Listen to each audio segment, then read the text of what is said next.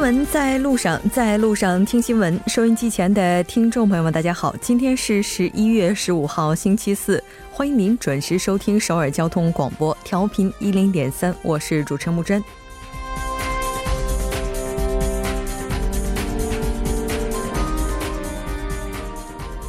九年韩国高考呢，就在刚刚已经全部结束。那这对于参加考试的学生而学生们而言，何尝不是另一种意义上的成人礼？虽然答卷已经交上，但人生的另一段旅途也将起航。那接下来的招录工作呢，也是会依次的推进。虽然还不能完全放松，但至少此刻今晚，考生和家长们可以不问前路，享受欢畅。那我们在接下来也将要连线现场记者，来听听考生们的声音。新闻放大镜板块也将带您详解今年高考。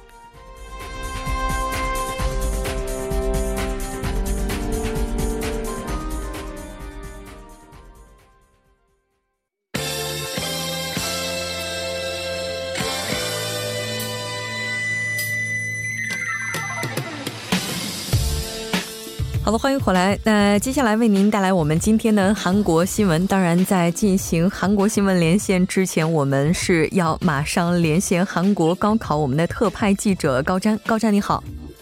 哦，主播你好。非常高兴和您一起来了解今天此时此刻高考的一些情况。那现在您所在的地方是哪里呢？啊，我现在是在金林洞的三圣高中门口。那其实现在从声音上已经能够听得出来，周边的环境应该是非常嘈杂的。呃，对，是的，周围现在不仅有考生陆陆续续的往外走，然后呢，也有很多家长来迎接他们自己的孩子。嗯，是的，没错。最后一科的考试结束时间是在五点四十分，那这个时间点可能还是会有一些收尾。那我们其实也是了解到，您采访到了刚刚考完试出来的学生，不知道大家的感觉怎么样呢？呃，是这样的，因为有的考生呢，他有可能觉得自己没有发挥的太好，心情比较低落，所以就说了两句就走了。那有的考生呢，对这次考试总体上还是比较满意的，所以说他们的意思是今天因为从早上八点四十一直到下午五点四十一在考试嘛，回去之后想好好休息一下。嗯，是的。呃，其实像今天的话，对于考生而言，那可能是从早到晚都在考试哈，肯定从心理上来讲是非常紧张的。但是今天晚上这样一个非常难得的时刻，大家更多的朋友会选择休息吗？会不会和朋友一起狂欢呢？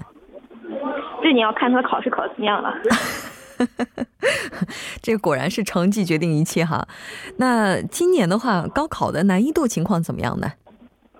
嗯，听大部分人的反应，他们大致都说这次考试就是国语稍微比较难一些，要比平时模拟考试难一些。然后呢，数学还不错，就跟跟平时的模拟考试相比差不多的。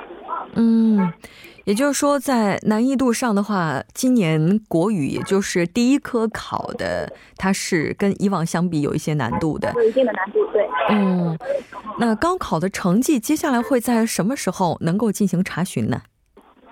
呃，高考的正确答案预计会在十一月二十六日公布，那最终成绩呢会在十二月五日公布。嗯，是的，没错。也就是说，还是有这样的十几天的时间，对于考生朋友们来讲还是非常煎熬的。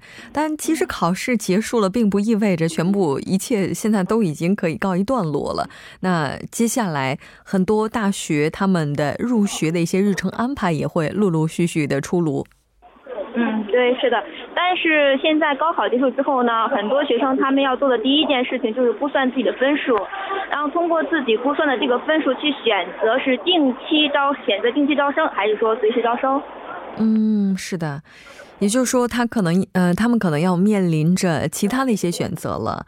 那但是不管怎么样，其实我们在今天很多新闻当中也看到了，说今年的考生跟去年相比，整体的人数是有所上升的。但是依然在考场上有这个有一些考生，他们是并没有出席考试的。啊，这个因为我没有进去，所以这一点我也没法去。哦，所以到目前为止的话，相关方面没有办法了解的更加详细哈。那其实高考虽然说已经结束了，对于考生朋友们来讲是可以松口气的，但考完试之后啊，应应该说这个也是非常煎熬的。刚才你也提到了说，如果考得好的话，能够去狂欢放松；但如果考得不好的话，那可能这个心情会非常的糟糕。那你有没有什么一些建议，就是说大家可以怎么样去调整心情呢？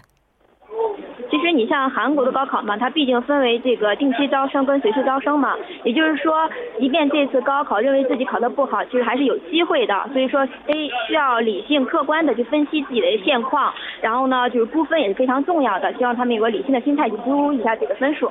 嗯，那在您现场看到的时候，就是从考场出来的这些考生，他们大部分表情怎么样呢？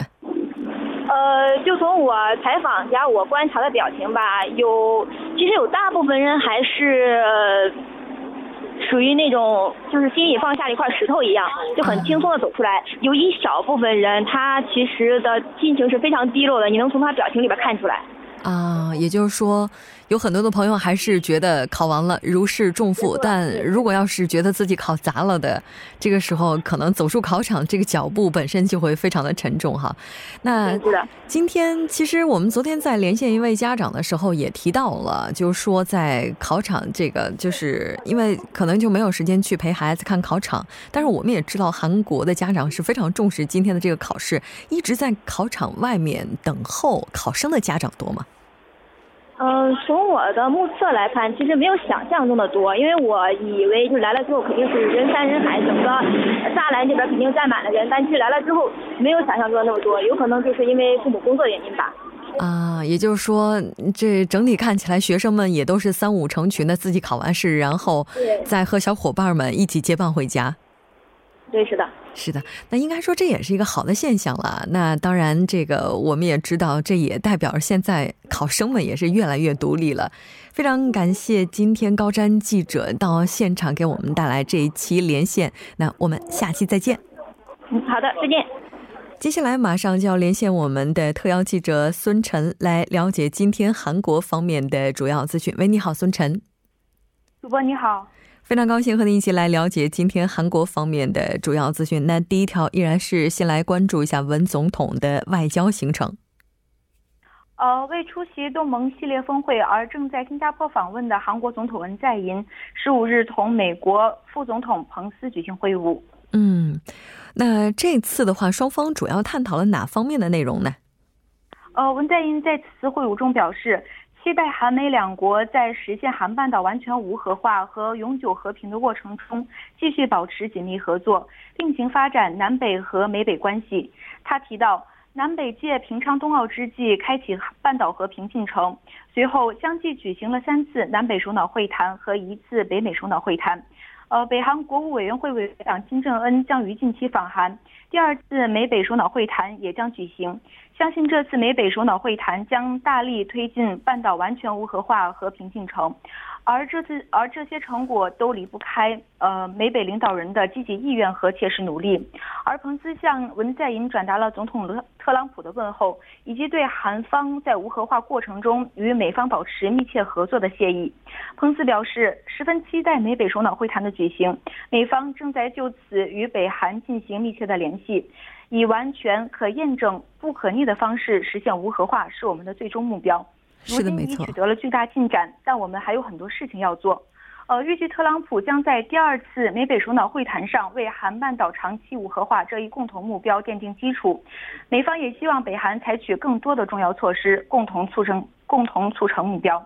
呃，同时，彭斯还表示，呃，韩美同同盟比过去任何时期要牢固，感谢两国领导人为此付出的巨大努力。两国同盟坚不可摧，两国关系非常重要。嗯，是的，应该说这次双方会面主要的议题还是集中在半岛问题上。那其实，在昨天和普京的会面过程当中，双方也是提到了北韩问题。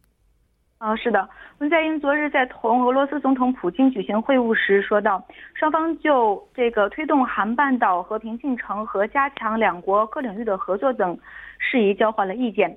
呃，根据青瓦台发言人金义谦表示。文在寅向普京介绍了近期南北首脑会谈的成果和半岛局势，并感谢普京在韩方改善南北关系和实现半岛和平繁荣方面给予的关注和支持。普京也高度评价了文在寅和韩国政府为实现半岛和平与稳定付出的努力和取得的巨大进展。呃，金一先介绍，普京认为各呃有关各方应在韩呃北韩无核化。取得进展时，采取相应的措施。文在寅就此呼吁俄方发挥积极作用，促进北韩更加果敢地采取无核化措施。两国领导人还就缓解对北制裁的条件、现状和氛围进行了广泛讨论，并就当前的半岛局势进行了坦诚沟通和评价。嗯，是的，没错。那应该说，现在的话，韩国的外交相当部分的比重是北核问题。那这次外交依然是多线进行。正在美国访问的韩国统一部长官也是会见了蓬佩奥。啊，是的。韩国统一部长官赵明军十三日开启为期五天的这个访美行程，在当地时间十五日，他与美国国务卿蓬佩奥举行了会谈，就美北高级别会谈进展情况等交换意见。呃，分析认为，赵明军此次会强调南北关系改善能推动半岛无核化，并呼吁美方就呃南北铁路对接项目等合作项目给予理解，同时就目前陷入僵局的美北高级别会谈交换意见。呃，此外，赵明军还将会见美国联邦众议员爱德华·罗伊斯，并于十六日访问美国战略与国际问题研究中心、韩国社交协会等机构，与当地专家就这个韩半岛问题进行讨论。此外，赵明军还将同当地的侨胞举行座谈。嗯，是的。应该说，韩国和美国也是通过多方的接触，再次确信了在明年北韩和美国将会举行高这个首脑会谈。那当然，此前我们在节目当中也提到的美国智库的对北韩的一些导弹基地的相关说法。那我们来看一下有关的回应。呃，美国战略与国际问题研究中心的韩吉克作教授认为，不能相信北韩的约定，并对青瓦台近日发呃发布的正在密切监视北韩所有导弹基地的言论进行了抨击。呃，该教授在个人推特上写道：“韩国怎么解释北韩未公开的导弹基地？是为了虚假外交吗？韩国政府对于北韩的行动进行辩解的行为很可很很可笑。”呃，在此前，美国战略与国际问题研究中心在当地时间十一日发布了一份报告称，已发现包括沙卡莫在内的十三个北韩外呃未对外公开的导弹基地，因此引发外界关注。是的，没错。在公布了这些导弹基地之后，我们看到特朗普总统呢也是出面在自己的个人 SNS 上来澄清，就表示没有新的一些内容，都是此前已经掌握的信息。那当然，这一起事件接下来会引发怎样的其他方面的一些外交的这样的一些分歧，我们也会继续的关注。那这条了解到这儿，我们再来看一下下一条信息。下面是有关三星生物制剂涉嫌财务造假的内容。嗯，其实之前我们在实施要闻的时候也是简单的提到过这起消息的一个简报。那我们来看一下最新的进展情况。呃，经韩国金融委员会下属的证券期货委员会调查认定，三星生物制药公司进行财务造假。韩国交易所宣布三星生物制剂呃暂停上市。呃，根据七委会的调查，三星生物制剂二零一五年违反会计准则，夸大公司盈利，造假规模达四点五万亿韩元。另外，公司二零一四年和二零一三年至呃二零一二年至二零一三年的会计处理也分别存在重大过失和过失。七委会决定建议公司免去法定代表人的职务，处以八十亿韩元罚款，并向检察机关举报。呃，金融委员会副委员长金融范表示。我们得出结论，认为三星生物二零一五年不按会计准则解释会计核对呃可呃核算标准，属于这个故意违反会计准则的行为。呃，目前有关部门已获得了三星生物制剂公司内部的文案，并以此作为故意造假的证据。是的，那当然，公司方面又是怎么回应的呢？呃，三星生物制剂方面反驳这个监管机构的结论，在公开的官方公文中指出。多方会计专家认为，我方会计处理方式是合法的。对于以上结果感到十分遗憾。我方将提出行政诉呃诉讼，向法院证明合法性。三星生物制剂改变会计处理方式，并不是公司的单方决定，已获得了公呃会计专家和金融当局的认证。当时三星方面在这个国内四大会计公司中的三家公司进行咨询后，才做出了改动。是的。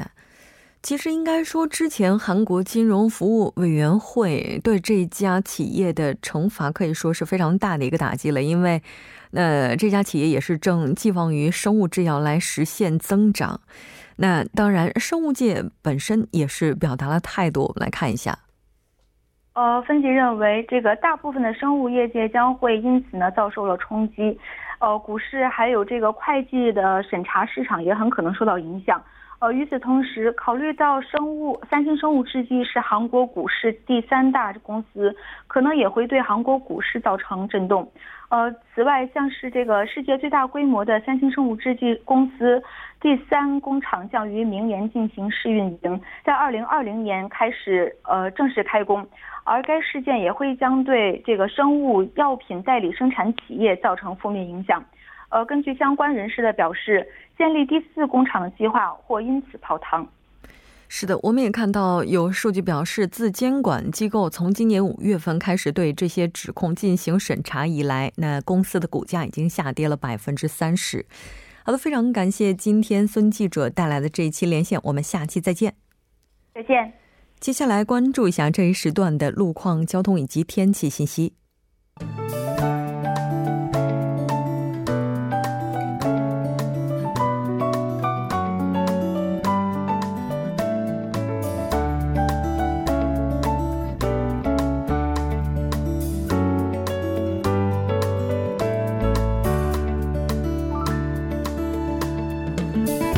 大家晚上好，今天是星期四，这里是由楚源为大家带来的道路和天气信息。现在是晚间六点十九分，让我们来关注一下这一时段的路况信息。在奥林匹克大路河南方向千户大桥至沿四大桥的二车道上面，不久之前发生故障的车辆已经得到了成功的牵引，道路恢复正常。不过受事故余波的影响，该路段路况复杂，属于事故高发路段，还请途经该路段的车主朋友们注意减速慢行，小心驾驶。接下来是在中部高速公路河南方向日主进出口至木家停车场、经济光州进出口至中部一号隧道、河南进出口至河南分岔口的路段，由于晚高峰的关系，拥堵情况较为严重。下面是一则施工消息，在国会大路新月进出口方向，在木洞桥桥尾部分金人一号地下车道，因为道路维护作业的关系，单侧三个车道当中的两个车道会轮流进行交通管制。施工日期从十一月十六日开始到十一月十八日截止，具体时间从晚十点到早五点。还请各位车主朋友们注意参考以上信息，提前变道行驶。好的，让我们来关注一下天气。明天由于受到中国北部的高气压影响，中部地区的天气以多云为主，南部地区和济州岛等地受南部气压槽的影响，天气以阴天为主。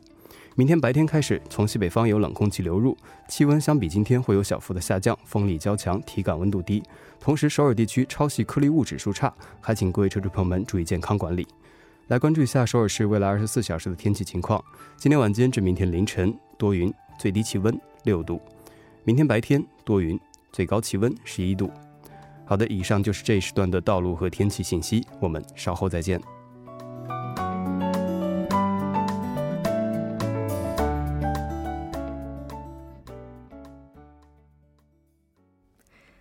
好了，欢迎回来听他说评舆论内外。接下来马上连线我们的特邀嘉宾，来自首尔 Digital 大学的郑明书教授。郑教授你好，主持人你好，听众朋友大家好，我是首尔 Digital 大学中国学系郑明书，很高兴和您一起来了解今天的他说。那我们先来看一下今天的语录是什么？好的。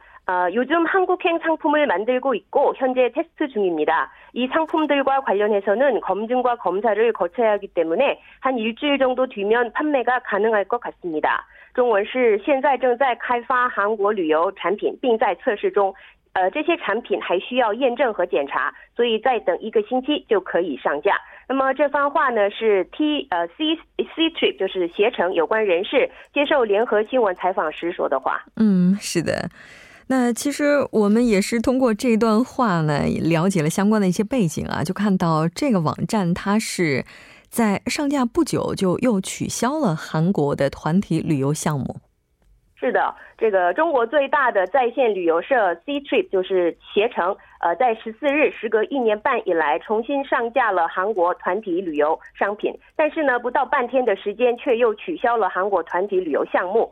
除了 C Trip 以外，C Trip 以外，中国其他线外旅游社还是继续推出韩国团体旅游商品。这是十五日中国当地旅游业界呃人士说的话。嗯，是的。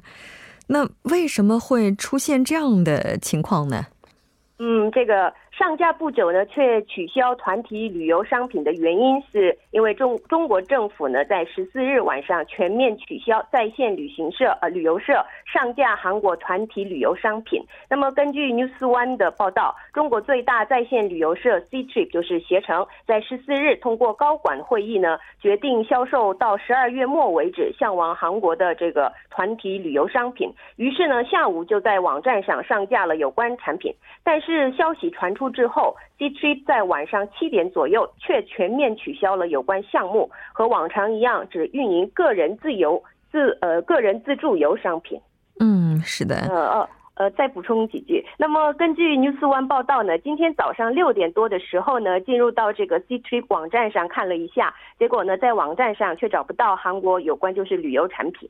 嗯，是的。嗯，其实我们之前也看到韩方的有有一些报道，就说现在这个赴韩的团体游，那慢慢的已经松绑，并且开始慢慢的要上架了。应该说这中间从您的这些信息来看是出现了波折，不知道旅游界是怎么看待这件事情的呢？嗯，其实呢，中国政府呢，今年以来呢。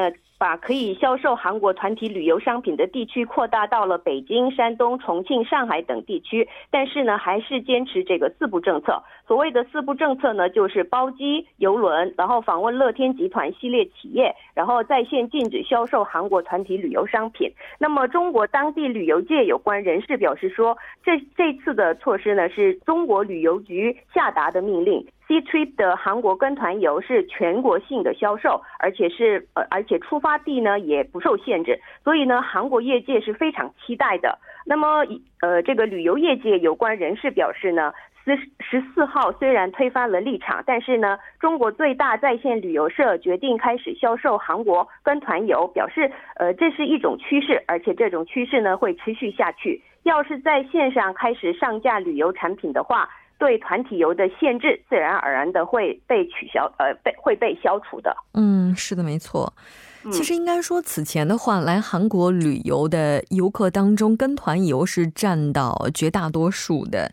但其实也是在跟团游就受到限制的这个期间，我们看到来韩国旅游的中国游客依然是不少的。那他们大部分可能就是这个自由行。其实，在这个过程当中，也是非常大的去开发了自由行，包括深度游的这样一个市场。应该说也是有利有弊。那不知道郑教授您是怎么样？看待这件的事情的，嗯，其实中国呢，在八月的时候呢，允许上海、江苏等地可以限外销售韩国团体旅游呃产品，实行了好像。解除这个萨德纠纷的措施，于是呢，去年三月开始，三月起开始的这个萨德报复以后，允许县外销售团体旅游商品的地区呢，增加到了北京、山东、湖北、重庆等六个地区。那么业界人士都预测呢，将会消除限制的。所以呢，我本身也是估计会全面开放，但是呢，不过还是要等一段时间。所以呢，时间会可以解决一切的，我是这么想的。所以，在这个我们相信时间它会解决一切，包括两国之间的关系，那肯定也会越来越好。当然，在这个过程当中，其实对于旅游业界来讲，应该说是经历了一段非常艰辛的时刻哈。那当然，从八月份开始，慢慢的这个趋势开始越来越趋缓。那包括未来的话，这个团体游的话，它肯定也是有完全开放的一天。其实刚才提到的。自由行，那不知道郑教授就您周边接触的外国朋友当中哈，就是他们很多人是就是是以自由行的形式来的比较多，还是跟团游呢？一般就是自由行的形式比较多。那么有这些旅游社的商品价格呢，都在什么三千人民币到五千人民币之间。然后一些县外的这个旅行社呢，详细介绍了首尔、济州道的一些旅游日程。然后出发出发日最早的也是在下周周末，然后十二月为止的共安排了四次。所以我周围是比较这个自由行的比较多。对。其实这个阶段的话，开发了出了更多的深度游的一些商品，我觉得这也应该是不幸当中的万幸吧。那靠着这样的一些积累，可能未来的这些跟团游的游客，他们也会成为自由行的游客。那当然，我们看到这次中国双十一的时候，韩国商品，那应该说在海淘的这些商品当中是排到了整个的销售额是大概在第三位，这也。应该说是非常好的一个消息了，所以所有的这些痛，我们相信都只是暂时的。好的，非常感谢郑教授带来今天的这一期连线，我们下期再见。谢谢。那到这里，我们今天的第一部节目就是这些了，稍后第二部节目当中再见。